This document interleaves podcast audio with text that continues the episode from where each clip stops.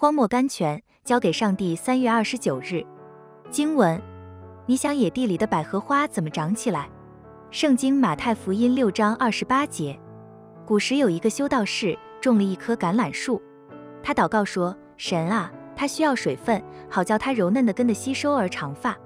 求你降下滋润的甘霖。”神就降雨下来。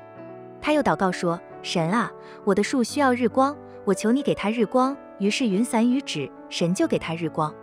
他在祷告说：“神啊，现在他需要霜来坚固他的组织。看啊，那株幼小的植物上果然罩上了一层薄霜。但是到了傍晚，它死了。于是他就去见另一个修道士，告诉他自己奇异的经历。那修道士回答说：我也种了一棵小树，看啊，现在长得多么茂盛。